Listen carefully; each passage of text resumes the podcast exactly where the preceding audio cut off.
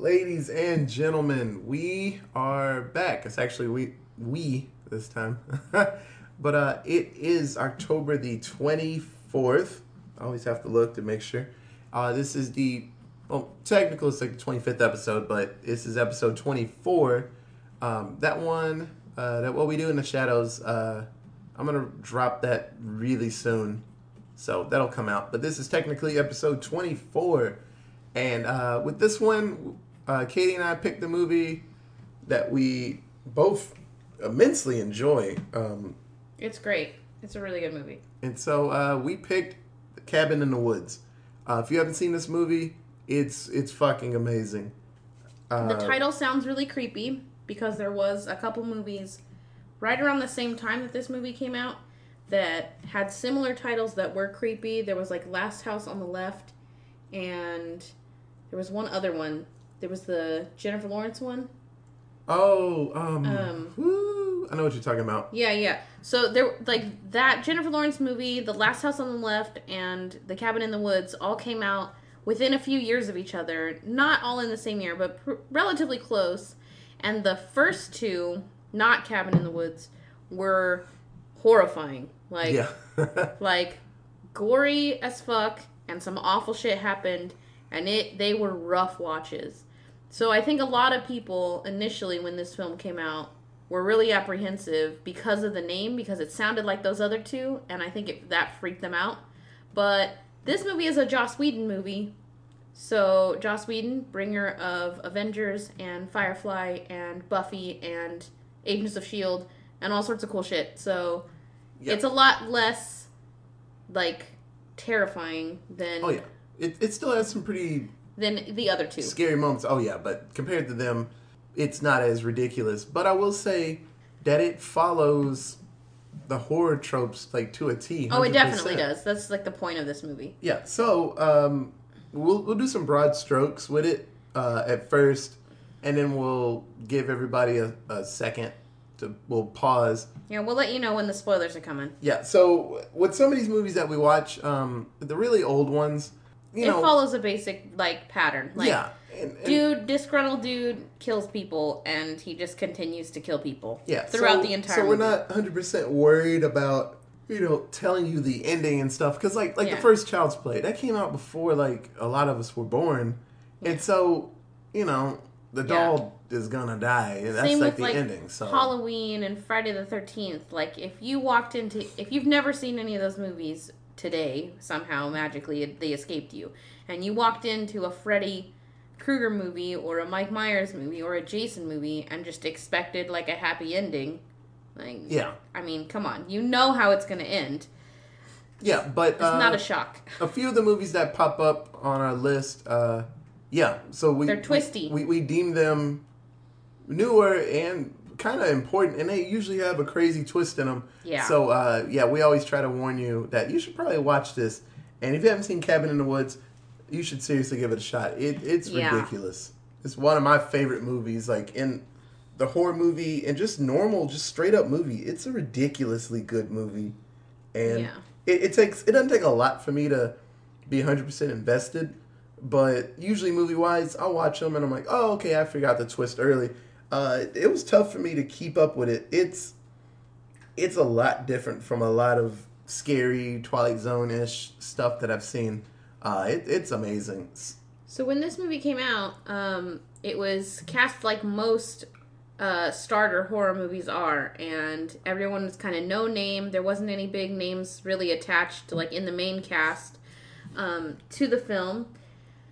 But you will recognize the a couple of the main, the teens, quote unquote teens in this film. Um, we see a young Chris, a pre-Thor Chris Hemsworth very close to when he got very the job. very close like he got the job right after this movie or during the filming of Yeah. this movie like he found out that he was going to be thor but like during this film so you're going to see a little baby chris hemsworth he's Yeah. not he he like he came on the screen at the beginning of this film and i like my mouth like hit the floor at how tiny he was yeah like I little guy. completely forgot at how small his stature is when he's not just like yoked out to be Thor. yeah And you'll also see in this film, so this film came out in 2012, which is about the same time, I think, as uh, Jesse Williams joined the cast of Grey's Anatomy. Like when he started, when he was just starting to get big. Like I don't think he was really big on that show yet at the time. Probably not. No. But yeah, so those two guys definitely have like hit their stride and become huge names. At least one in television and one in the movies. Uh, the girls in the movie, um, I like looked at their IMDb pro- B profiles and I didn't really see anything that I recognized. It was a lot of like lower budget, like horror. A lot of people The- just end up in lower lower budget horror stuff. The uh, the skanky girl, she was actually one of the Power Rangers in a season. Oh yeah, see that. I haven't watched Yeah. Power Rangers since She looked 1995, so Yeah, I, I knew she looked familiar. I just couldn't pin it. And then when I saw it, I was like, yeah, she was the Yellow Ranger in Jungle Fury. I was like, oh shit, yeah. that's so fucking weird. It was like five years before this, so But there are uh, a, there are a few big names who play smaller roles, much smaller roles in this film. oh, like the two, uh, I guess directors. I don't know their names. uh, their ac- the actors' names. Well, I mean, no, just names? I. Oh. They're easy Yeah. to know. Yeah, you would you'll recognize them when you see this movie. You'll be like, oh yeah, it's that guy from that thing. Like Yeah, that's how it's like- basically how I know him. It's like the, the dad from Step Brothers, the dad from Step Brothers and the, the, bad guy from Billy Madison. Oh, that's how you. He always remembers him as the bad guy from Billy It's Madison. Eric. I remember him as the uh, one of the people from West Wing. Oh yeah. He yeah. was like the really high up, like chief of staff, I think, on West Wing. Yeah. Yeah, and then uh, what about the ending? The director, the actual director, Oh, Sigourney Weaver. Sigourney Weaver makes a pop up. So, yeah, a couple of big names, bigger names at the like in smaller roles in this film, but the main cast was like a bunch of no names when this film came out. Okay, I have a question for you before we even get started on this. Um, how does this movie connect to uh, Nightmare on Elm Street?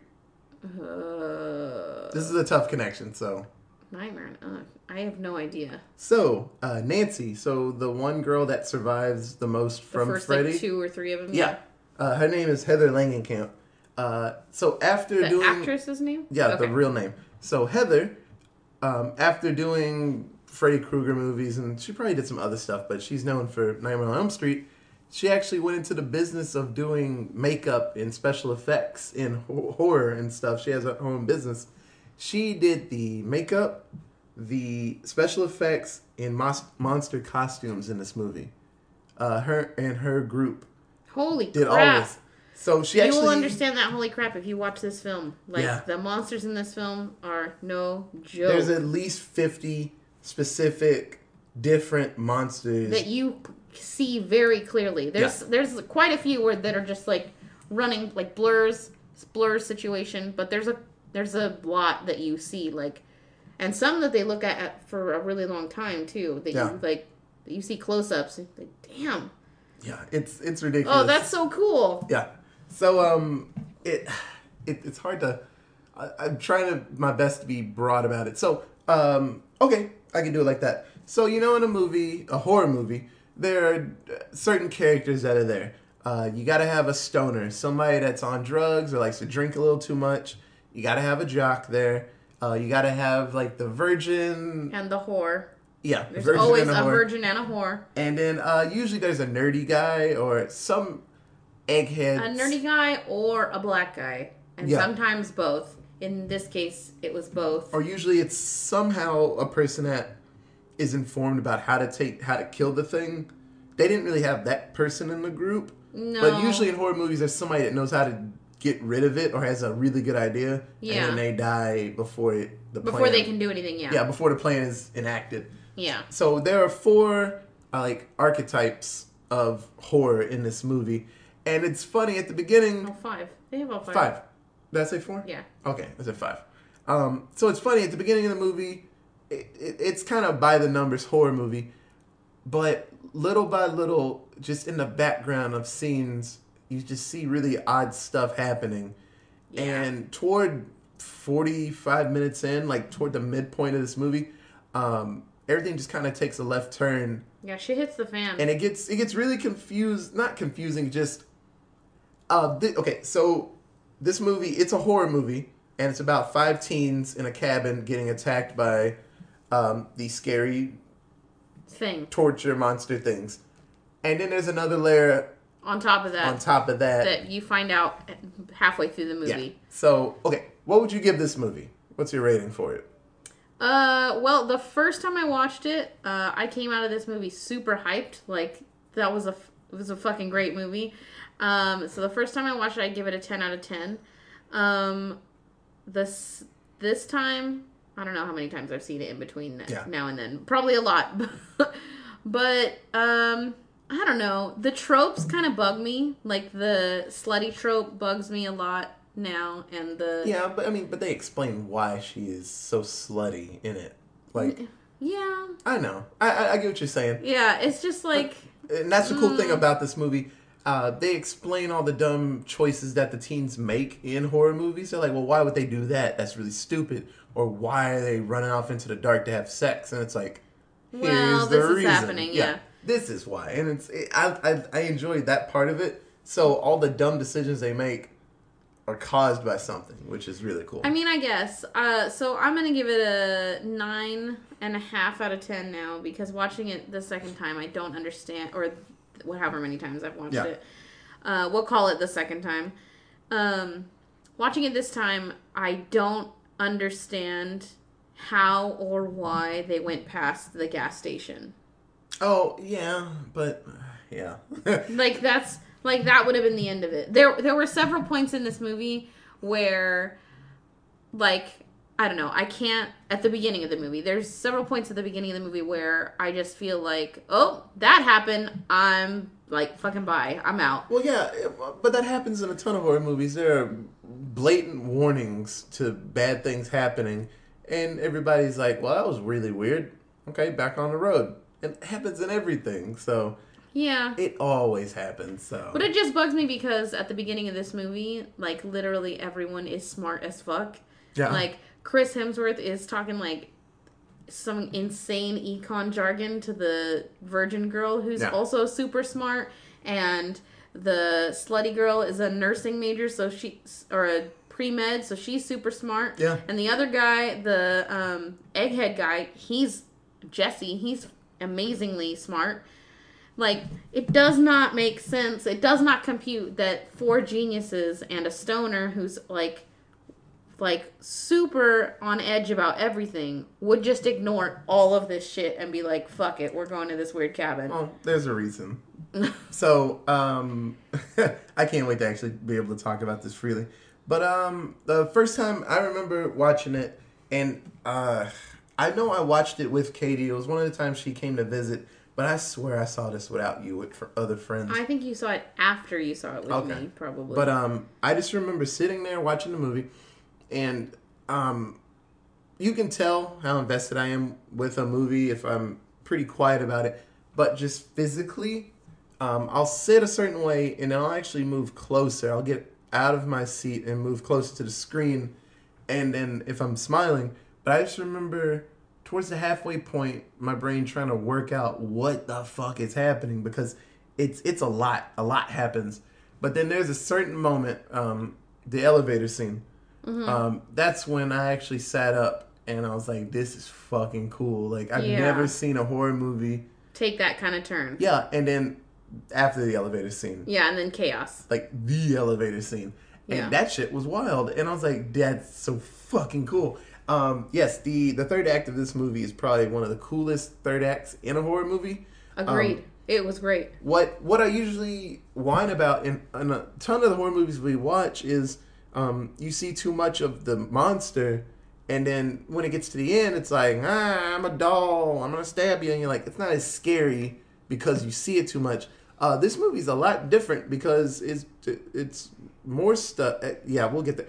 It it's so cool when it gets to the end. If anything, the the they focus a lot more on the people yeah, rather than the monsters that are go coming after Yeah, them I would say if anything, the beginning it's a it's a bit of a slow burn because they have to reveal all the little tidbits Yeah. of like well, why was that guy standing there, and why was he talking Why- into a walkie-talkie? And why was that? And why was that? Yeah. And then And just it's, like well, said, it's tension building. They Yeah. tension they tension build this movie for a solid like 30, 45 minutes maybe.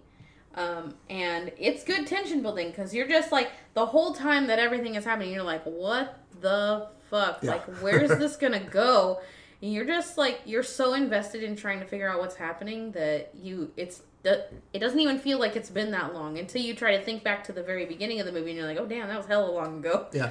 So um, this type of horror movie, um, there's a quote I want to read later about it, um, but it's it's a really good one from Joss Whedon, and he it's actually a like a play on ordinary original type of horror where the teens did really stupid stuff and there was no real reason to do it.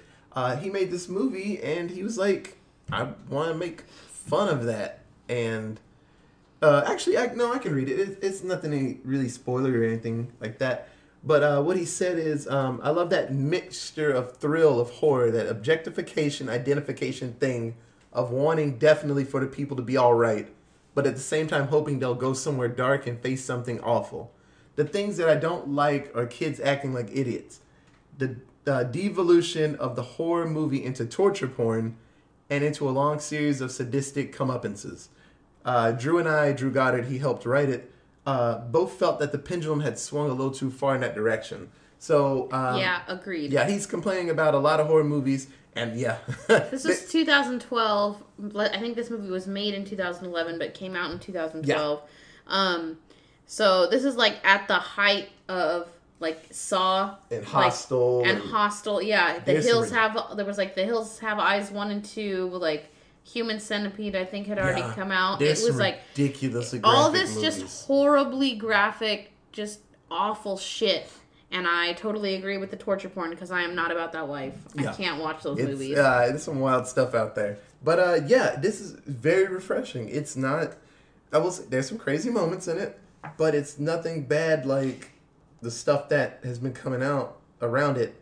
So uh, yeah, this was ten out of ten. Uh, I've never seen a horror movie like this, and I love when something's different. It makes me think. It makes me smile. It's some of the best shit. Yeah, Just like- it's really good. it's just like the first Avengers movie. I hold that up to very high regard compared to a lot of stuff that's come out after.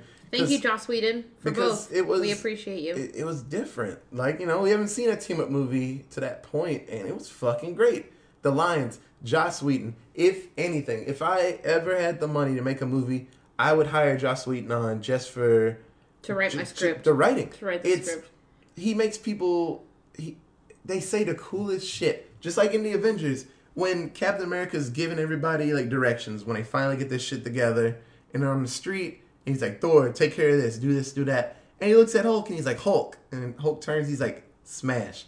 That's the the coolest fucking line that Captain America could say to Hulk, and then Hulk just smirks and just jumps off and he starts smashing shit because that's his job.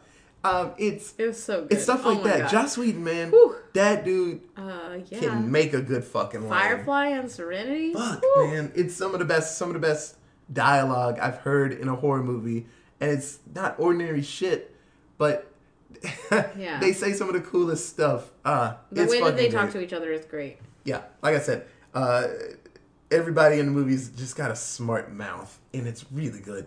So uh, yeah, just ten out of ten. It's one of my favorite horror movies like of all time. It's up there with Trick or Treat. Uh, Oh, Trick or yeah. Treat, and uh, we haven't done it, but I love Hatchet. But Hatchet is a torture porn movie, but it's fucking great. It's it, it makes fun of the old timey horror movies of like a big giant guy with an axe by making a movie about a big giant guy with an axe, but it's just different. Like they scare you in different ways. It's fucking great. This new wave of horror, man. It's I'm here for it because it's great. It makes you think. It makes you jump. And like I said, if you can make me jump in a movie and I smile while you're doing it, you got me. You got me. I'm cool. I paid the hundred dollars to go see a movie and the fifty bucks for popcorn. Fuck it. You know that's a paycheck that I'll gladly give to the movie theater. But so, uh, like I said, uh, watch the movie. It is hundred percent worth it. Yes, You will watch love this it. movie, Um, so now at this point, it's it's not that scary. If you're, It's really not. If, if like the scary movie thing is like your problem, the the twist that happens in this film kind of gets rid of the like scariness and definitely makes it worth your while if you're really freaked out about scary stuff. Yeah. Like it's it's great. Yeah, no, this this is good. It's it's horror, But it is it is horror, but yeah, it's but not. it's yeah. It just when you get to the second, third half, half of uh, act of this, you you'll know. So uh, yeah, it's great. I I'm I'm ready to talk about it. So uh, I'm gonna count like to five, and then we're just gonna talk about the movie. So if you Yep. haven't seen it, this is the point where you should pause it. Uh, it's, it's about 20 minutes in. After I edit, it's probably be around the 19 minute mark. So uh, yeah, uh, I'm gonna count the five, and then we're just gonna talk about this movie straight up. Okay.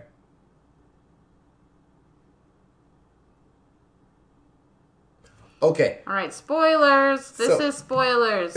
Watch this movie. Spoilers. Okay, so um, the the opening scene of this movie, you think it would actually start with the kids, but it doesn't.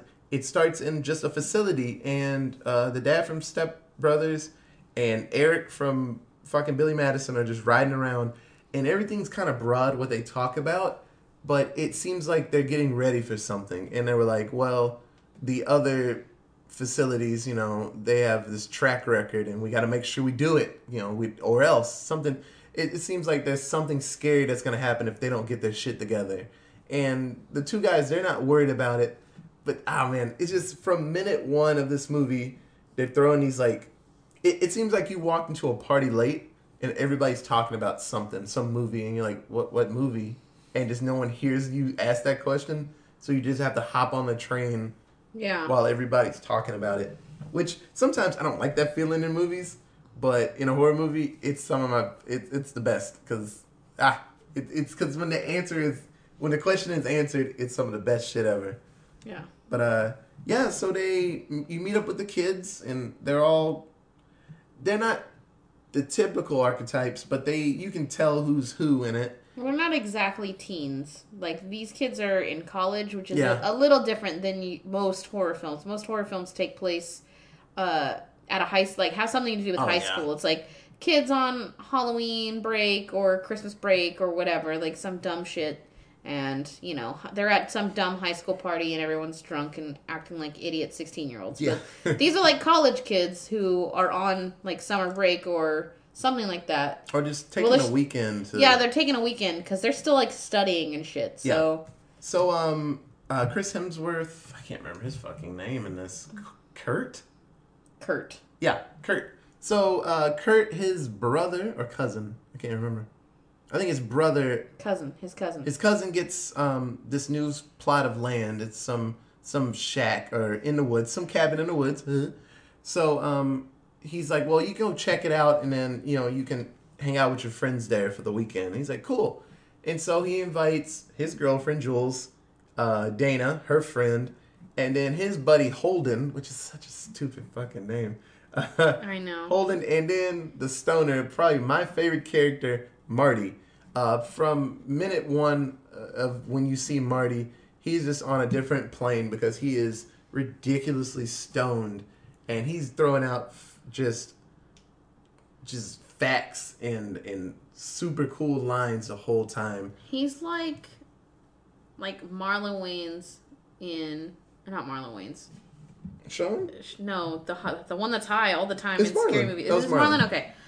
There's, there's too many of them. I'm like, I always mix up their names. Yeah. So um, they get on the road, and so they stop for gas, and they stop at this like creepy gas station run by this. I guess he's some racist Confederate dude. Like it, you There's know. a Confederate flag hanging in one of the windows. and so, um, so it's his job um, to just tell them which direction to go to the Buckner place, and then he starts to just say all this ominous shit toward him, and you know, in a typical horror movie, there's always some person that's like, "I wouldn't go there. That place is haunted," or "It's it's full of bugs, and the bugs get in your brain and eat you." And you know, the kids are Uh, like, yeah. "Oh, that's cool. Yeah, cool, cool, cool, Gramps. So we're gonna go that way. Okay, thank you." And so they get riding, and then um, there's this panning scene. So they go through this tunnel, and they're on the side of this cliff driving, and you see this eagle flying along with them, and the eagle takes this wide turn, and it just stops suddenly in its track, and it's hit this invisible wall and just kind of ignites and falls away. Um, that's one of the first signs of just something is fucking wrong with this place. This was before Hunger Games, right? uh, 2012, Before the first Hunger Games movie. possibly. I can I look don't know, it up. but it's it, basically there's a fucking invisible shield, a la Hunger Games. Like, Yeah. So something uh, is trying to keep shit out or let things in and then trap it in there. Uh, and so there are scenes, little tidbits uh, in between going back to the facility with the two guys, and um, they're getting all their shit ready, and it's it's ah it it, it, it it's kind of infuriating because you're just on you know on just the listening side of it, but then they they start doing tidbits of um, there's some new security guy and he says something about gods and all this stuff's really weird and then some scientist girl is like well yeah you get used to it but you know we're doing something very important and something that's needed to you know make sure the world is safe yeah, And it's super ominous. Yeah, and all then- the stuff that happens is happening in the facility is very like you don't actually know what's happening because they're only giving you these tiny little amounts of information. yeah and so they move on into the um, the first night and so they're all getting drunk and having having a little party and they they start to do a truth or dare situation and so um, the girls making out with a, a wolf statue and like a head on the wall This is the horror girl. Not, yeah the the skanky Clearly girl not the virgin is, is girl. making out with stuff and then out of nowhere the there's a cellar door and it just busts open on its own This is point number like five.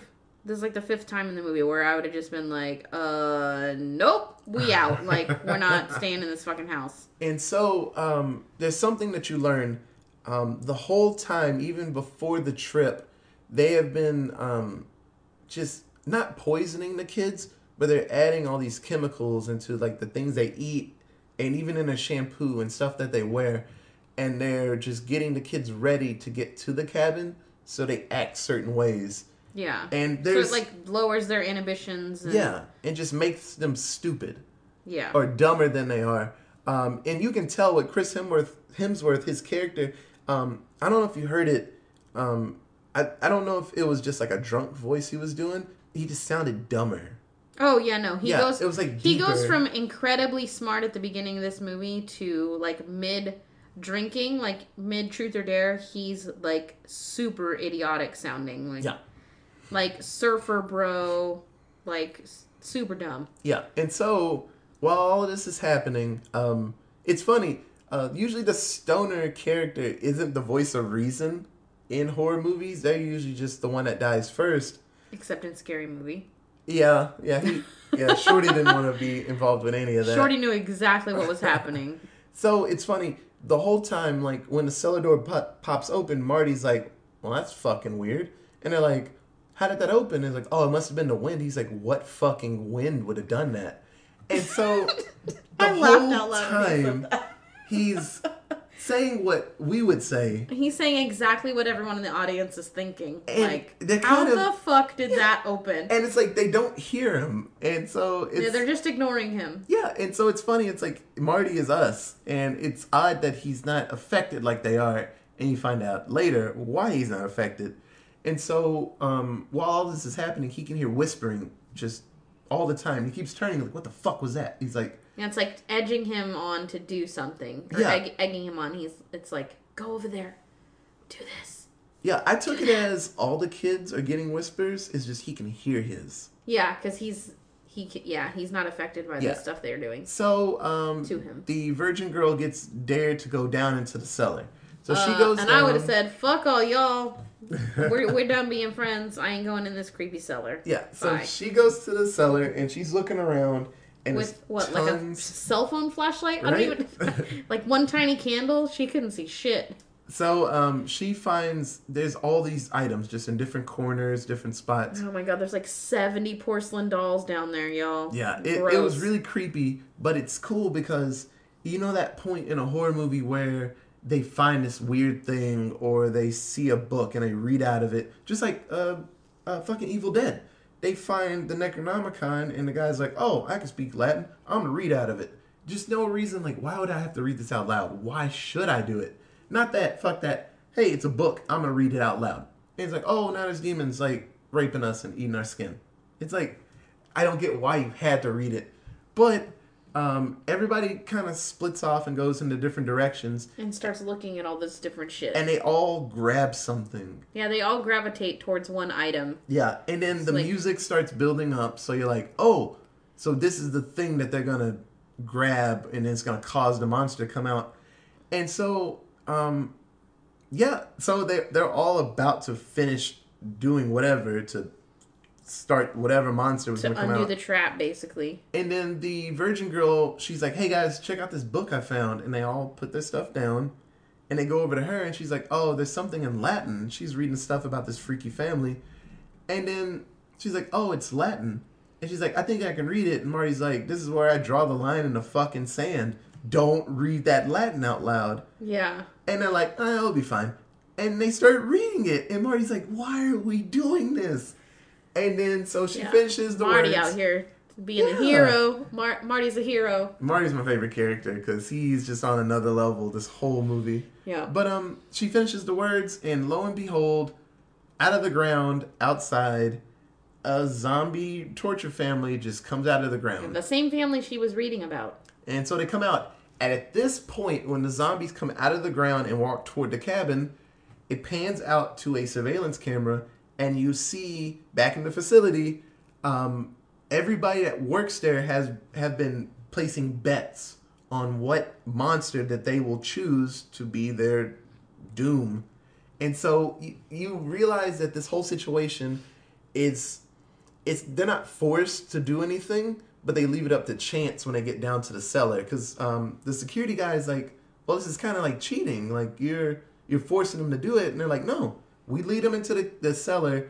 Whatever they touch or start up, that's their issue." It's their own choice. Yeah. It's their own free will. They And- chose what to what to pick up and what to read and what to look at. Yeah, so people are cheering and people are booing because they picked like you know, fucking demons or they picked Vampires or, you know, and killer ballerinas and shit. Yeah, and then maintenance and this one intern picked torture redneck no redneck torture zombie family. That's Yeah. what they chose, and that's what they won. And so they won the whole pot.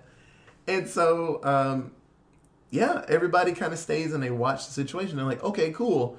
Um, and apparently, the torture family has a 100% clearance rate. And so they're like, we're, we're good. We're good tonight. America is going to take care of their, their side of this. We're fine. And so it pans back to the kids. And so um, drinking ensues. And Marty is kind of bothered by how Kurt and Jules are talking to everybody and how they're acting. He's like, I've seen them drunk. They don't act like this. They're really smart kids, but they sound like idiots. Yeah. And so they're like, well, we'll be back. We're going to take a walk. Tee hee. And they scoot off. And so Marty decides he's going to get even higher and read a book in his room. And so.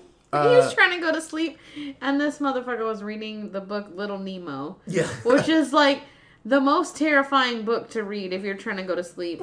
Like at least as a kid for kids, it's like a it's a children's book. If you've never wa- seen the movie Little Nemo or read Little Nemo, it's about this little kid who falls asleep and then falls into this dreamland where there's these giant like clown things that are chasing yeah. him. It's really scary. Like it's freaky. Yeah, that's legit. It's a good. I loved it as a kid, but it's It was creepy. a pretty cool game, too. I don't know if you played Oh the yeah, game. yeah, yeah, yeah. It was a good. It was a good game. was nice. I enjoyed the game.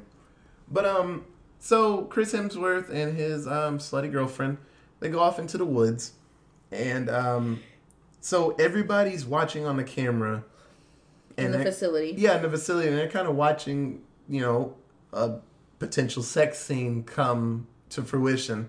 And so she's like, "Oh, it's kind of cold," and then one of the guys sets the thermostat in the fucking woods and makes it warmer.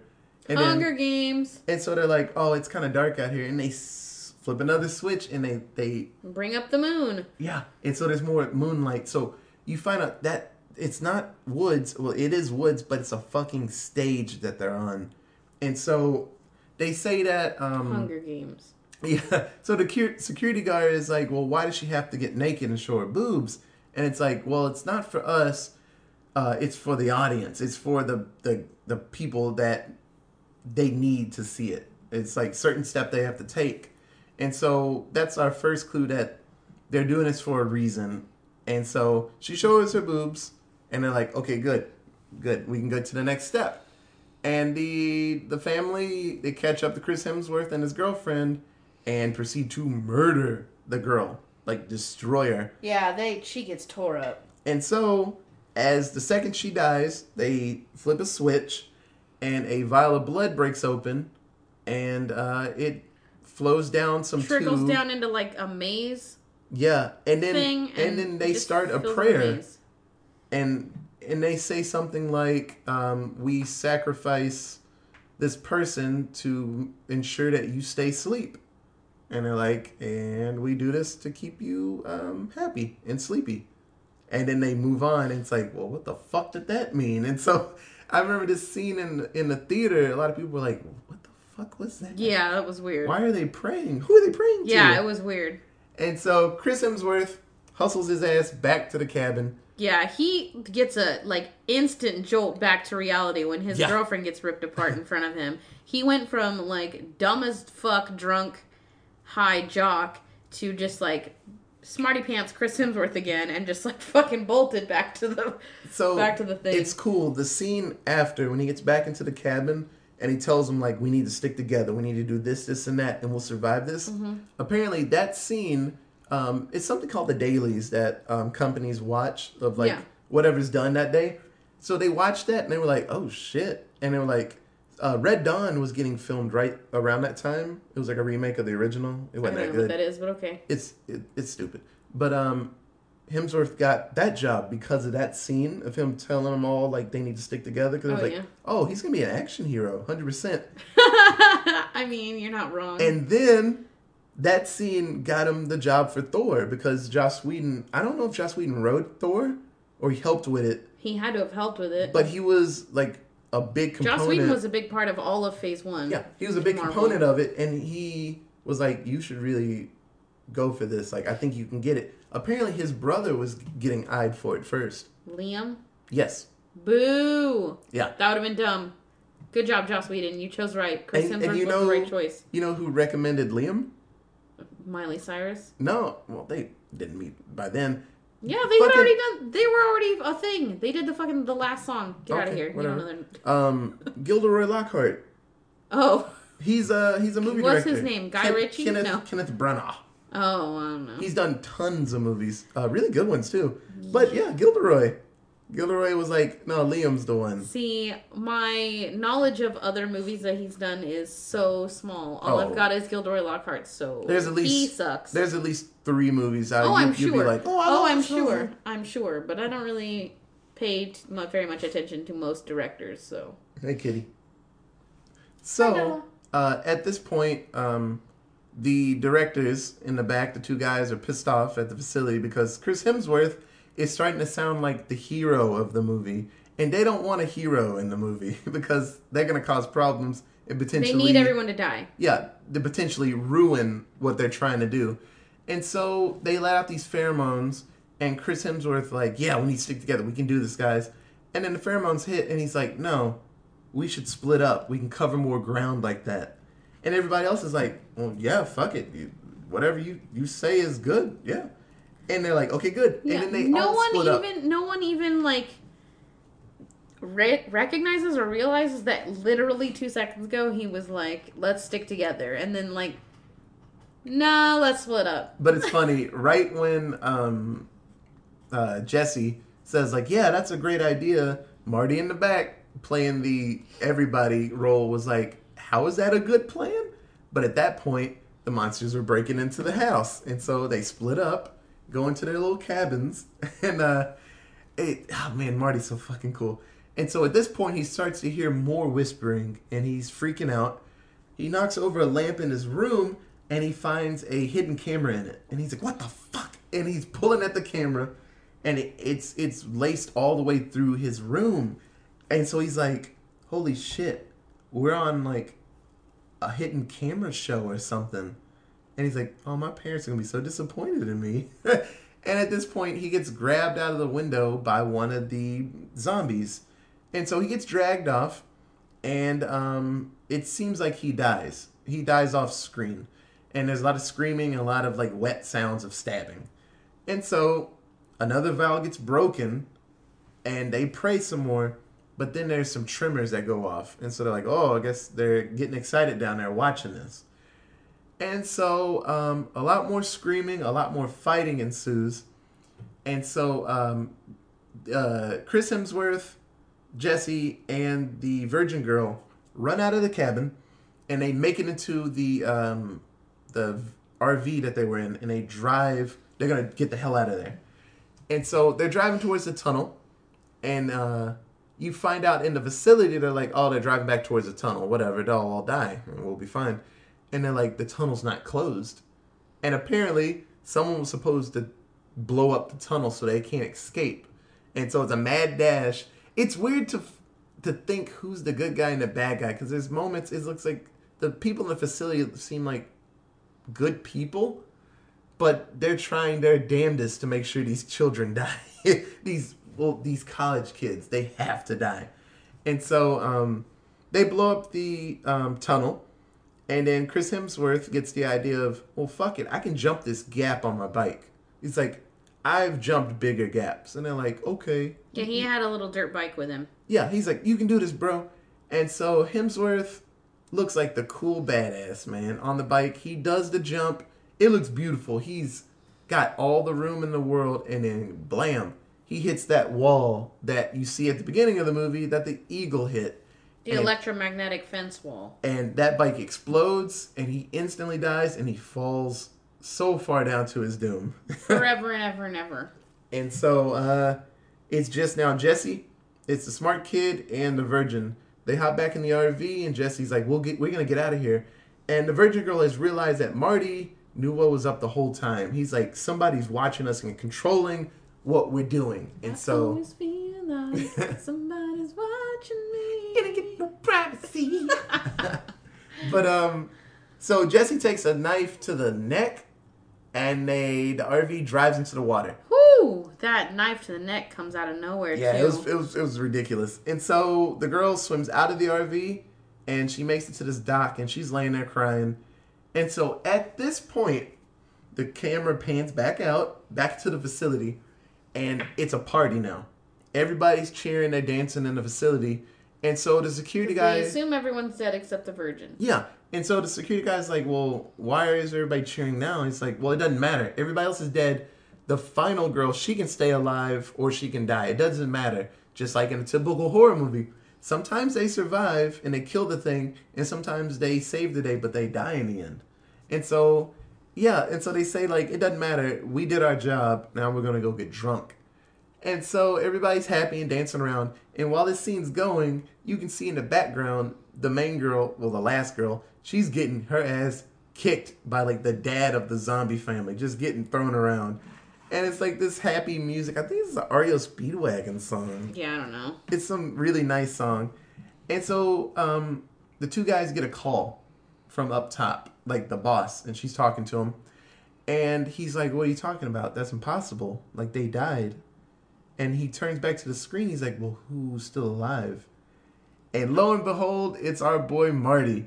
He comes back to save uh, Dana. Dana's her name. I always call her the Virgin Girl. So you find Good out. enough. Yeah.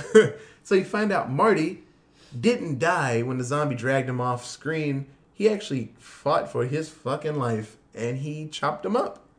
And then Marty found a secret compartment and he found an elevator.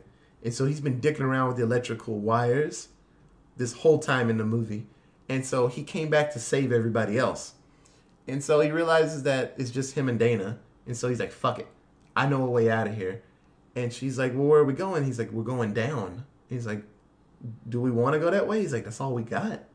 And so they hop on this elevator and they go down. The elevator, it's, you know how, um, like in hospitals, the elevator has two entrances, like openings to it? Well, these openings are just straight glass. And so the elevator stops and it's like right next to two other elevator spots. And uh a really scary looking werewolf just runs at the glass and hits it and bounces back. I jumped so high. Like the entire theater the first time we saw this film, everybody fucking jumped. Otis included. Everybody jumped when that werewolf hits the glass. It comes out of nowhere, and there's no warning that there would It's be complete a werewolf darkness. in the movie. It It's just complete happens. darkness, and then this werewolf pops up out of nowhere, and you're just like, "Holy shit!" It got me again this this time, and I've seen this movie a whole bunch of times. Like every time I watch this film, I forget that that werewolf is there, and I fucking like it scares me every time. So after they see the werewolf, the uh, elevator starts back up, and it takes them to another spot, and they're like, "Fuck, something else is gonna jump out at us." And so this time, it's like a a weird ghost lady just like a banshee or something, Yeah. and it's just like floating and screaming kind of at the glass. Yeah, and so they move again, and then they split up because both sides there's something to look at. And so Marty sees a little girl in a ballerina outfit, and he goes up to her because he's real curious about what she's doing. And lo and behold, her face is Just multiple rows of teeth in like a giant shark mouth. teeth. It's it's creepy looking. And Dana goes her way and she sees a guy holding uh, one of the toys in the cellar that uh, Chris Hemsworth This was actually messing gold with. like globe thing that Chris Hemsworth was messing with. But the dude has fucking saws, like circular saws, sticking out of his fucking skull. so The um, makeup in this, like that scene, the makeup is so good. That one character, I'm just like, shit, that was so awesome. So that character, he's actually a um, he's based off of Pinhead from the Hellraiser movies. Um, so Chris Hemsworth, when they were in the cellar, uh, he was messing with a toy where it was like a um, like a puzzle, and so he's twisting around, pressing buttons, and so just like in Hellraiser, there's a cube trap puzzle thing that you have to mess with. And if you open it all the way through, you solve the puzzle, your prize is sadist, freaky people that have sex with you until you die. And that's that's your gift. Uh, you go to hell and they just fuck you until what a you sweet gift. you die. And they torture, so it's like torture sex. And uh, that's that's Hellraiser. That's the, the main idea of the Hellraiser movies. Uh, nosy people mess with a puzzle, and they get fucked to death. That Jesus that's it. And uh, yeah, Barker, man, he's a weird dude. So if you've never seen Hellraiser, that's what you're in for. Just creepy people. Like, I yeah, I like doing weird stuff to people. It makes me happy. Oh, you open a puzzle. I'm gonna do weird stuff to you because it makes me happy. and then people trying to get away because they don't want weird shit happening to them. But um, the so Dana finally understands that uh, they chose their the form of their destructor in the basement, and she's upset because they all died. Well, all her friends are dead, and so finally, the um, um, the director comes down, Sigourney Weaver, and she's talking to everybody there, and she's like, "We got to find these kids." And the the stoner has to die first. He has to die first, or the world is in danger and she she says that the the old gods, the ones that were in charge before us, will wake up and they'll destroy everything. So every country in the world um, tries to do their job. Every I don't know if it was annually, every year they have to do this. I think it was every year. I think it's every year. um, all the countries around the world try to sacrifice.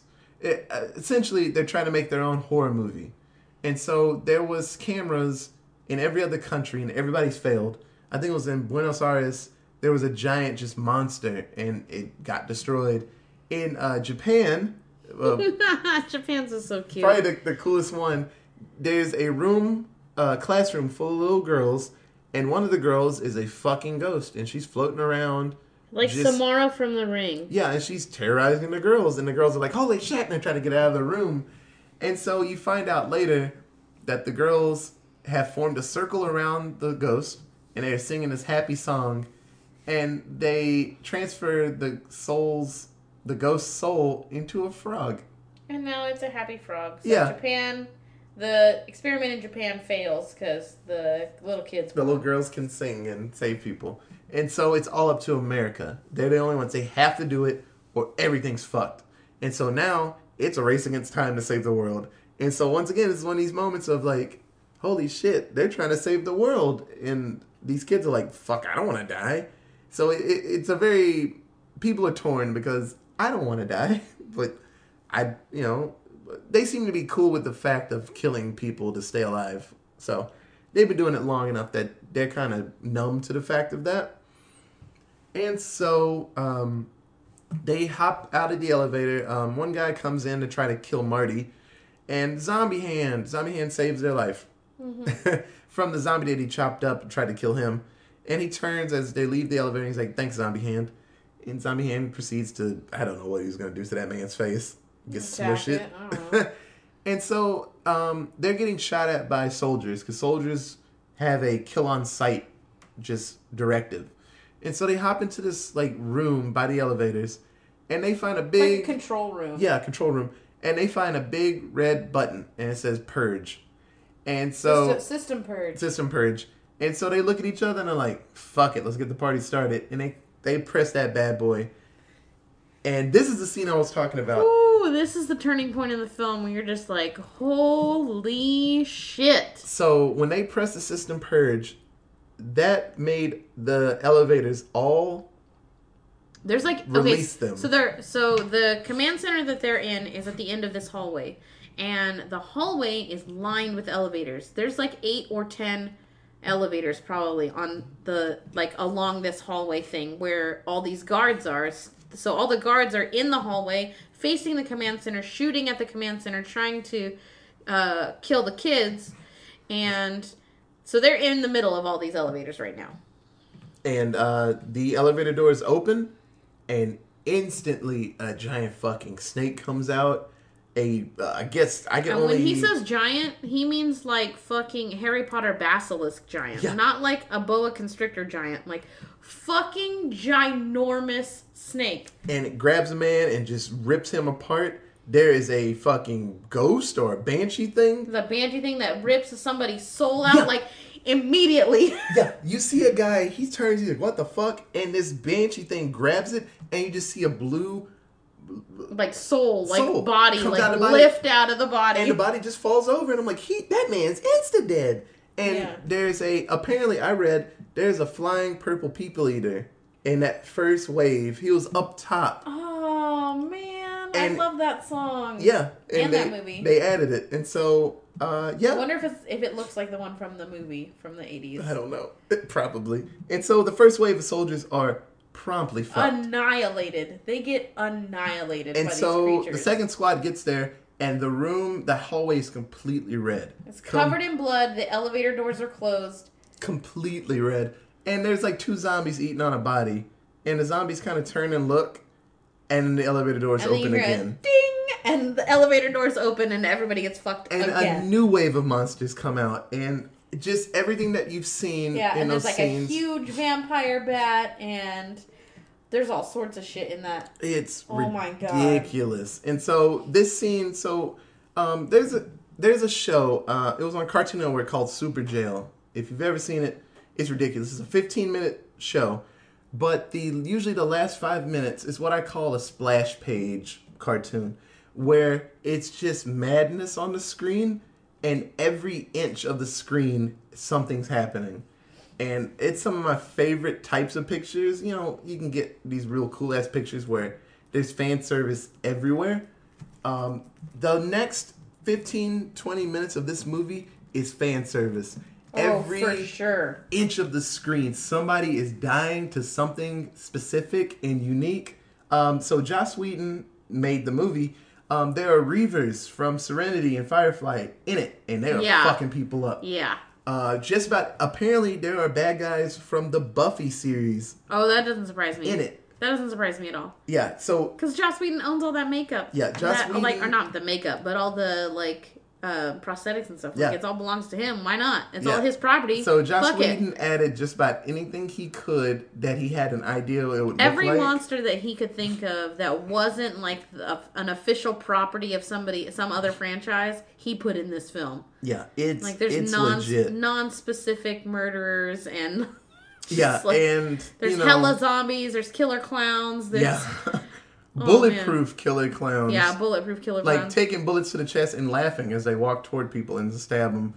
Oh, fun fact. So, um, on the list of monsters for the the betting pool, at the bottom there was something called Kevin. That's all it was, just the word Kevin. So it's actually uh, you remember from Sin City, Elijah Wood's character. Uh, yeah. He was like the cannibal that was beating the shit out of Mickey Rourke, Yeah. skinny dude. It was Kevin. It was oh him. my god. And apparently, it's not Elijah Wood, but apparently there's a character somewhere. It's just it. Uh, what Joss Whedon if it's said. not Elijah Wood, then what's the point? I know, but I mean, the only your only other more. option is Daniel Radcliffe. If you're not gonna get Elijah Wood, you have to have Daniel Radcliffe because they look the same. But that's the only option. Yeah, now. so Joss Whedon, uh, he said that Kevin is just a normal dude you could see working at like Target, but then he starts eating you. and so apparently in the scene somewhere, just a normal just a dude, normal dude eating. Just walking, and you're like, oh shit, that's Kevin, Kevin from Sin City, and he's about to karate the fuck out of somebody. Well, yeah, it makes sense they weren't able to get the rights to actual Kevin, Oh, yeah. actual Elijah Wood, all of that. And then um apparently, oh, and on the list apparently were Deadites from Evil Dead, Yeah. and an angry molesting tree, Angry molesting tree? Yeah. What's that from? Evil Dead. Oh. There's a really, it's like the Whomping Willows, like weird drunk uncle. Yeah, horny cousin. Okay. it's mean. But um yeah. Um the next 20 minutes they're ridiculous and everything's falling apart for the guys in the facility. Random people are getting eaten Just by shit. everyone in the facility is getting murdered. And so the two facility members that we've been following this whole time, they're trying to keep shit together. And uh, the wall blows open, and the scarecrow monsters come in and kill the security guy, the nice security dude that did nothing wrong. That's only been working there for like, you know, it's his first day on the job or whatever. Yeah, Always so that guy. He's getting stabbed up. He pulls a grenade and blows up the scarecrow people that are on him. And so um, the bad guy from Billy Madison, he falls over, West Wing guy. And the whole movie, I forgot to say, the whole movie, he wanted a merman to pop up. That's Yeah. that's the monster he Because somebody, somebody in the when they were in the cellar, like trying to pick their poison, somebody had a uh, Chris Hemsworth, I think, had Yeah. a conch shell and like almost blew into it and then didn't. Um, yeah. So he was just hoping. he's West Wing guy's been hoping beyond hope all this whole time that it was a mermaid was gonna pop up, a merman was gonna pop up and Yeah. murder everybody. And then finally, at the end, you hear this like like wet slapping sound, and Like lo and behold, a merman pops up, and all he can say is, "Oh come on," and it jumps on his face and starts eating it, and then blood shoots out of the blowhole, yeah. and that's a scene from this movie. yep. Yep. That is that's the scene. and so it flips back to the to the college kids and they're running for their lives because they've seen way too many people die and so sigourney weaver meets up with him and she tells him the full story like hey we have to sacrifice. You forgot the part where they stabbed the Oh, dad from yeah. stepdad Uh, from Step Brothers. yeah so um the last facility guy he's running because he's getting away from all the monsters in the room they round a corner and dana just has a knife just out she's not in stab mode but she had the knife in front of her stabs the guy prepared. Yeah, stabs the guy in the gut, and he realizes it's her. It's the final girl, and he sees Marty, and he grabs her arm. And he's like, "Please, You kill have to kill him." him. And Yeah. they're like, "What the fuck does that mean?" He's like, "You have to." Like, and he dies. And so you know, Dana kind of like sits there for a second, and they keep running. And then Sigourney Weaver pops up, and she says, "Hey, we have to sacrifice people every year to keep." To keep the people that were in charge sleep. You forgot to say where they end up, where they are when they meet up, when she meets them. Um. They end up in the Oh. room. Oh, so the whole time when the vials crack, every time someone dies, It, Um, it like fills up this jigsaw puzzle or this puzzle, like this maze thing uh, with blood. yeah. So it's pictures of every archetype in the movie. So there's a picture of the athlete and the the, the scholar And the whore. and the whore and the And the- virgin and the fool. Yeah. And so that's where the blood is going to like make these Yeah, giant so- murals. So at the end, when the kids are running away, they they end up running down this flight of stairs and end up in the middle of this huge, like circular room that has these five map things around them. Mm-hmm. Oh, okay. But um, so Sigourney Weaver's like, we have to. He has to die, or the whole world is at at stake. And so, um, Dana, for a second, kind of has has a uh, lapse in judgment, and she actually pulls the gun on Marty. And Marty's like, "What the fuck? Like, I, we can make it out of this. We're fine." And so she tells him that she's sorry that she has to do this. And then, right behind Dana, there's the giant werewolf. And so Marty's like, "Well, I'm sorry too." And then Dana proceeds to get mauled by this werewolf. She drops the gun that they have, and Marty, not being that much of a douchebag, shoots at the werewolf, and it runs off. And Sigourney Weaver proceeds to try to murder this kid because he has to die to save the world. And they're running out of time because sun the sun's about to come up, and if he's not dead, those old gods are gonna wake up and they're gonna destroy the world. And I, from what I assume they mean by gods, is like the Titans. I don't think it's Zeus in them because I don't think they'd be that douchebaggy. Well, I but like assume Kronos that, in them. Well, I assume that they were coming from Tartarus, so it wouldn't be actual gods. It would be the Titans, or yeah, yeah, it'd be the Titans. yeah. I was thinking like Kronos and all of them Yeah, would yeah, wake yeah. up. Or Yeah. so um, they fight, and uh, Sigourney Weaver gets killed by the last zombie member of the family. So this whole time she's been slow walking toward them, just like a typical zombie. And she finally makes it to him, and she misses and hits the wrong person. and Sigourney Weaver's dead. They kick the zombie and Sigourney Weaver's body body Over the edge. over the edge, and they sit there and they're like, "Well, um, I guess we caused the end of the world." And then Marty's like, "Well, I guess I mean the world's shitty. If we have to die or people have to die every year to keep the world going, then fuck this I mean, place." what's the point? Yeah. yeah, might need to start over. And in true stoner fashion, he pulls out a fucking blunt and they get high. And then, uh, oh, so before this, so um, the reason Marty is so like woke in this movie is because they didn't check all of his marijuana. Like a typical stoner, he had the good shit hidden, and so they didn't treat that And he had marijuana. so much weed on him. Yeah, when they get in the fucking van, they're like on the way uh, up to the cabin in the minivan. They there's a scene where uh, they're all chit chatting, and Marty is sitting at this table like rolling blunts, and he has fucking like 90 blunts in front of him that he has already rolled, and he's still got a big ass pile. Yeah. Like it's insane. Yeah, so it's uh so they didn't treat that weed and so Marty has been just Normal. or if anything that weed was making him a little more like perceptive of things. But probably you if you're just normal, nothing's wrong with you, you probably hear these slight whispers and everything seems like a Yeah. stupid fucking idea to you. Oh yeah. Cuz Marty the whole time is like this is dumb. Like we should not go down to that basement. They're like, "No, let's go real quick." He's like, "Why?" Where are we doing this? Yeah. So um, at the end of the movie, um, there's this giant earthquake, and a giant hand comes out and just slams its hand onto the world, and then that's the end of the movie. So um, So the Titans have escaped. There's a possibility for a sequel, but we have heard zero things about a sequel. actually, someone asked uh, Joss Whedon and Drew Goddard when they were at some panel. They're like, "Is there going to be a sequel to the movie?" And they turn and look at the the person and they say, "Did you not see the ending?" And they're like, "What do you mean?" He's like, "The world is it's over. The Titans got out. They destroyed the world." And they're like, "That's the end. That everybody died." Yeah, but I want to watch the Titans. Like, I just want a movie with the Titans. Oh, okay. Well, I want Joss Whedon to make a Titan movie that isn't shit. So I suppose, but yeah, everybody's dead. So yeah, the world ends sadly.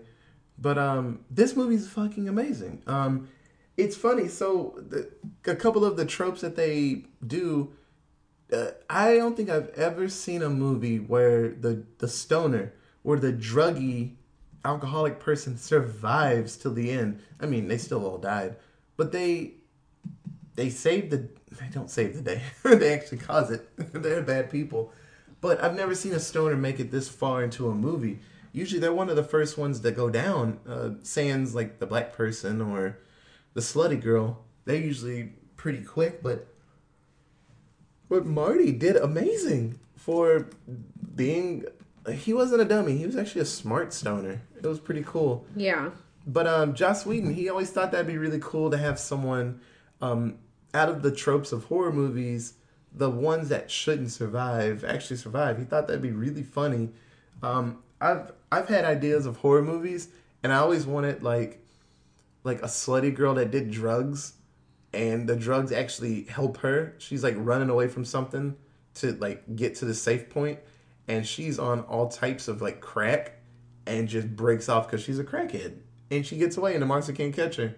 And I always thought that'd be the funniest goddamn thing. Not that cracks crack's not funny, but being a crackhead gives you super speed.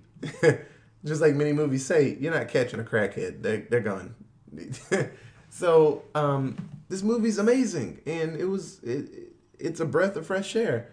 It it goes over all of the tropes that are compared to horror movies, all the stupid shit that people do, and it, it gives you a prime example why that thing happened. Anytime they pick up a weapon too long, someone would press a button and it would give them a slight shock and they would drop the weapon, just like it happens in horror movies. They'll kill something and they'll have like a knife in their hand and they're like, oh, I'm scared, and they'll drop it for just no reason. Well, the reason is because they had a slight shock to their hands and their hand kind of released and they just thought it was just a natural thing. They didn't want it anymore. Anytime they went and did something stupid, it was because a voice was telling them to do it. Uh, this movie's amazing and it just explains why horror movies are so fucking stupid it, by being a stupid horror movie, but with the layer of it's really smart. So, like I said, if you haven't seen this movie, give it a fucking shot. It's fucking great. Uh, I've watched this with people that really don't like horror movies, and they were like, "This is fucking great." It was, Yep. it was the one of the best horror movies I've seen ever, and I'm like, "That's fucking awesome." We need more movies like this to get people in because they'll watch this one, they're like, "Well, it wasn't that bad." Well, what's another one? And they're like, "Well, watch this one." They're like, "Yeah, it wasn't that scary." I'm like, "Thank you." Some people, it's hard to get them in the horror because people want to show them the scariest shit. I think you should show somebody some of the cool stuff. Like like Get Out would be a good good one to get people in. Yeah. It's weird, but I don't think it's it's not like fucking like Friday Thirteenth horrifying or anything No. like that. It'd be a good one. And sometimes some of this new stuff, it's weird enough that people aren't terrified the entire time. Well, I mean, if you aren't into horror, th- there are a couple reasons that people typically aren't into horror. Sometimes it's because they can't handle the scariness of it. yeah. And a, a lot of times, more often than not, at least most of the people that I know, it's because they don't like the blood and guts of it all, hmm. which does eliminate most horror. Like even the like happy go lucky doesn't really end that bad horror is usually still pretty bloody. Like this film was like took a twist but was very bloody. Like so someone who isn't really into that wouldn't like this film. Um, but if you if the blood doesn't bother you, then I would say when if you're gonna start horror, it's okay to start with the early, like the the beginning Freddy movies, the beginning Michael movies, the beginning Jason movies, because at this point they are not scary. Oh, like not they're, at all. they're so clearly old, like not old in a bad way, but like technology has come so far, and the stuff that you watch in just like regular, like just watching the news is worse than what's happening in these movies. Oh yeah. So it's like it's, which is really fucking sad, but it like doesn't even faze you anymore. It, it's fucking weird, but give horror a shot. Give it another shot. Don't go straight to like Saw and the torture porn style movies. Don't even if someone tells you to watch Hostel or Human Centipede, tell them to go fuck themselves. Yeah. But- yeah, you tell them. but uh you know, go back and watch the the easy stuff, the early the main bad guys of horror. You Yeah. you know the main guys. And then this film is definitely a good starter too. There's a lot of um different characters that'll intrigue you. Oh yeah, for sure. So, um, since we have had a lot of time to think about it, uh, do you have a uh, seven-word synopsis? I have several. Oh, rock on. Okay, so the stoner knew it was a trap. That's my first one. My second one was what does the saw-faced guy do? Because they show that dude several times, but they never show him actually like using his power or fighting anyone. Like they just he's just there and ominous and he looks like he could fuck some shit up. Yeah, he was a big dude. yeah, he was a huge dude, and the saws were scary as fuck. And that little trap thing that he had, whatever it was in his hands, was looking terrifying and was just ominous. I'm like, I want to know what the fuck that guy does. Probably saws you up. That's my assumption, but I'd like to have seen it in action because Yeah. they built him up and they had him on set for however many days it took to shoot that final like I don't know seventy p- monster battle at the end, and they never showed him actually doing anything. Yeah. What? Oh, keep going. But I have Okay, something. and then my last one is Chris Hemsworth gets exploded Hunger Games style. yeah, he got fucked up proper He in this movie. He did. It's a shame. I, I would have liked to have actually seen him get murdered by something, and not I mean, his first few films, that's what hi- that's what his role was. Get exploded. yeah, This film and uh Star Trek. Get exploded. yeah, Yeah. so uh, what I was thinking when you brought up uh, Sawface, dude, um, I'm actually sad that they didn't have a ton of money. So this movie, um, the original company that was financing it and stuff, Mm-hmm. uh, they went out of business. So this movie, it took a couple of years Who for was it- the original company? MG, not MGM. Uh, what was the company? MGM did kind of go out of business for a while. Uh, poop. Oh, MGM. Yeah. Um, MGM fell apart when this movie Yeah. was working and worked on. They finished it, MGM got tore up. but they didn't think they were going to be able to, you know, finance it and send it out.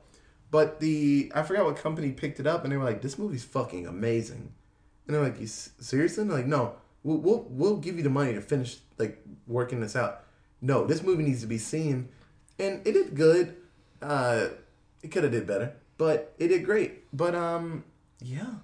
yeah. Um, I wish they had the money to make alternate scenes, not a full movie, but like have someone else press one of the other items in the cellar. oh yeah, instead of picking the and then just have the monster just like appear somewhere. Yeah. Like like the saw guy when he finishes the puzzle and the saw guy is just like outside the door and he's like about to walk in.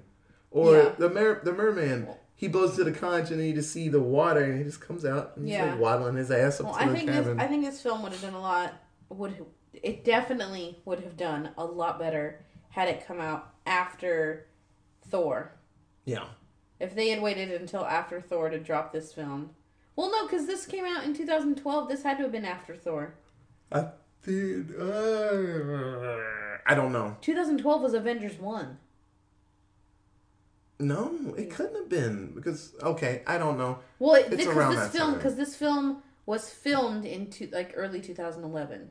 Or ten, possibly. Something like that. It was Yeah. filmed a lot. It was filmed a lot earlier than it was actually like let out in the theaters. But I don't know. Well, that's weird. Then it's weird that it didn't do better because Thor would have already come out, so Chris Hemsworth would have already had name recognition. Yeah, but I mean, it's still a horror movie, so some people aren't gonna go watch it because they're like, "Oh, that's scary. I'm not watching that." Yeah, that's fair. It was just a shame because it's not super scary, Yeah. but it's smart. That's what I'm saying. People have these precon- you know, preconceived Also- notions about stuff. Also, why did Chris Hemsworth not take his shirt off? I'm asking the real questions here, ladies. Why? Why? I don't know. That's stupid. I don't know. But uh, His whole scene, like the main part of his fucking storyline, was to go out and have sex with his girlfriend in the grass, and she got all the way naked, and he still had all of his clothes on, not even a button unbuttoned on his shirt. know, You Yeah. had Chris Hemsworth on your fucking cast, and you didn't make him take his shirt off. I don't Dumb. know. Dumb. I don't know. So my uh my seven word synopsis I got weed keeps you paranoid and fucking alive. Cause Marty hundred percent was looking at the fucking ceiling like God was talking to him anytime he heard a whisper. And he was like, What the fuck was that? And he's like losing his mind. He thinks he's losing his mind. And every idea that came up, he's like, That's not smart. but it was like he was legit talking to himself because no one could hear him. Uh, that weed kept him going. And Yeah, Good job, did. weed. good job, drugs. Actually saving the day for once. Only in this movie. I can't think of another movie where drugs actually help. They don't. Well, Captain America. Mm, kind of. That's not really. dr- It's not a drug that he's taking all the time. He took it once. That's drugs. Drugs are in his body. It's like turbo steroids. That last for hundreds of years. I don't know. He was in fucking ice and didn't die. We don't know what the fuck that shit is. That's what I'm saying. It's not. That's like saying that the gamma rays that fucked Hulk up or was also drugs. Like not drugs. I don't know. Okay, so this movie came out April thirteenth, two thousand and twelve. Mm-hmm. Uh, how much do you think the budget was for this? A lot. Um, Joss Whedon already had a significant mon- like a decent amount of money and a reputation already in the industry for putting out quality film, quality stuff. Um, kind of niche at the time, but Yeah. But definitely quality uh, programming. Um, I am only saying that the budget is high. Like, yes, Joss Whedon had money or was famous at that point, but the amount of like bad guys and CGI that you see in the in the elevator scene and in the all the murders that happen in the facility like after the elevators open and all the like crazy bad guys come out. Yeah. that alone had to have taken a lot of money. If that part was not part of this movie like if they had ended it with just like the five kids in the cabin and like all of their trials and tribulations with the zombie family this movie would have been like a couple million dollars. Like Yeah. a ten million dollars because it was you know 2012 10 million dollars and it would have been nothing. But i have a feeling that the budget was probably a lot higher than that because of all the cgi that would have had to been like you had to pay tons of people to do cgi on each one of these animals Yeah. and like on each one of these characters and then there was all the makeup and props department and all of this and the like the elevators or the cages that all the animals are in there's a scene in the when um the stoner and the virgin are coming down in the elevator where they you know where they see the wolf and it jumps out at you and they see the sawman it pans out at some point and you see this giant grid jail of glass how like glass little cages Yeah, that has hundreds of ant like crazy things in them. You see giant spiders and you see clowns and you see like you see tons of stuff. So because of those cup those couple of scenes right there, I'm gonna go with 25 million probably budget. Uh, budget wise was thirty million. Oh, I almost said 30. God damn it! I should have just fucking said it. Damn it! I was gonna say 30 million. Okay, so how much you think this movie actually made? Um, you said it didn't do well, so I'm gonna go with like 60 million. Sixty six. Ooh. So it Yeah, made it only- made double, but That's not really good. It- it's a shame for- these days. it's a shame for what this movie was that it only did double. This movie probably could have did triple digits if it came out at the right time. Well, I think um, their casting kind of brought them down to like. I think if they had cast at least one of the girls as someone who was well known Yeah. at the time, um, it would have done better.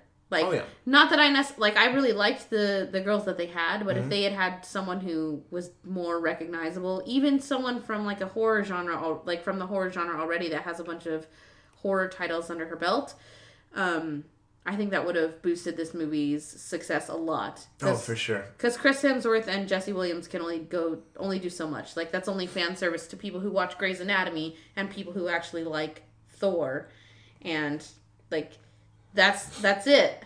Yeah. And most people who like Chris Hemsworth because of Thor like him because of his body, not because of his acting abilities. And a lot of those people aren't necessarily going to go watch a horror film. yeah. No, Thor got good in the third one and on. Thor movie was it was rough.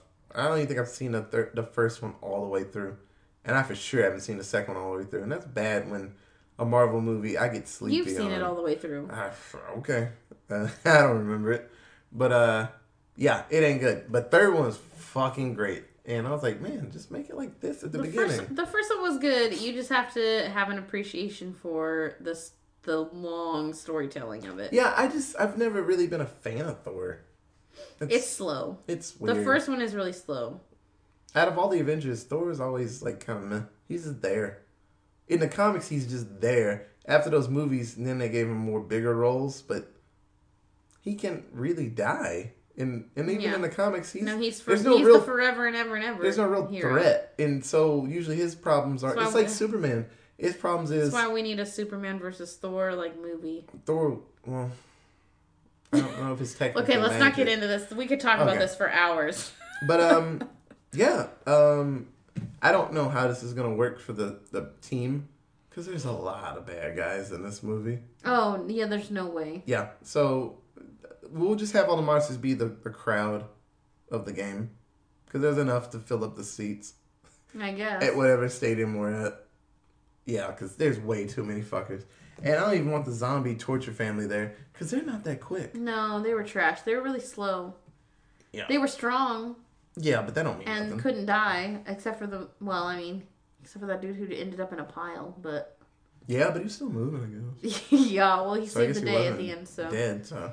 Yeah, um, sorry, no one from this movie's gonna be in on the team. it's way too many. I mean, you could do use the um the people in the facility, the the dad from Step Brothers, and the, just listen. Let me talk. The dad from Step Brothers and the guy from The West Wing as the announcers. 'Cause Ooh, they're kind of they're calling the game. I'd love to listen to They're that. calling the shots. yeah. Yeah. So they could be your baseball announcers and I guess football announcers too. Eh, yeah, it, it, it's not really the same, Well, I mean- sadly. Well, they were running the bets. Who runs the bets in like We can make them football? the bookies. They're the bookies for football. Hell yeah. Tequila is my lady. Tequila. he sure does yell that shit. Yeah, he was hyped. right in the middle of like a man i really want you know i something about the virgin i just root want to root for her i want her to win tequila just Tequila is like, my lady. you just like lost it oh yeah, but uh, like like we've been saying all this whole time, movie's great. Give it a shot. But um, you got anything else? Mm, only that i think that uh, chris hemsworth's character's name comes from his star trek character so i think they got kurt from his character tiberius kirk so i'm just kind of a saying reach. is it A little bit. It's the only film that anyone ever saw Chris Hemsworth in before this film came out, besides Thor. I don't know. So could have just, just been Kurt. I guess. I thought Kurt was a cool ass name. Kurt Kirk. I don't know. It's very close. I suppose. it could. Okay.